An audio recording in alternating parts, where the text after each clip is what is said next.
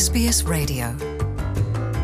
호주 정부는 튀르키예 현지에서 구조 활동을 지원할 구조대원 72명을 내일 현지로 급파할 계획입니다.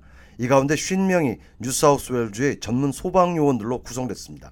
튀르키예에서의 호주 측 구조 활동은 폴 백스터 뉴사우스웨일주 소방 구조청장이 이끌게 됩니다.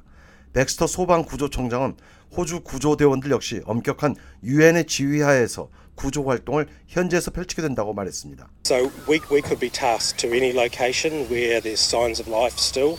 Uh, it is widespread. It's a, it's a massive disaster. 엑스터 청장은 생존자가 매몰돼 있을 것으로 추정되는 uh, 지역 모든 곳에서 구조 활동 지시가 내려질 것이고.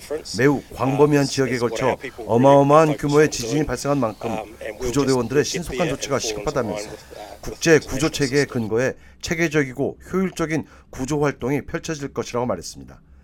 앤토니 알바니지 연방 총리는 현재 외무부를 중심으로 뉴사우스웨일주 소방 구조청과 긴밀히 협력하고 있으며 신속한 대응이 이루어질 것이라고 말했습니다.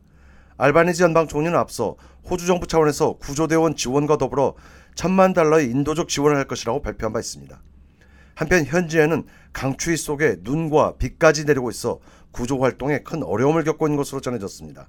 이런 가운데 사망자 수는 기하급수적으로 늘어나 튀르키에서만 사망자 수가 9천 명을 넘어섰고 시리아 지역 역시 2,600명 이상이 숨진 것으로 잠정 집계됐습니다.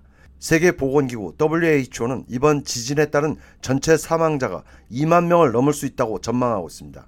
또한 미국 지질조사국은 이번 지진 사망자가 10만 명 이상이 될 가능성도 14%에 이른다고 추정했습니다.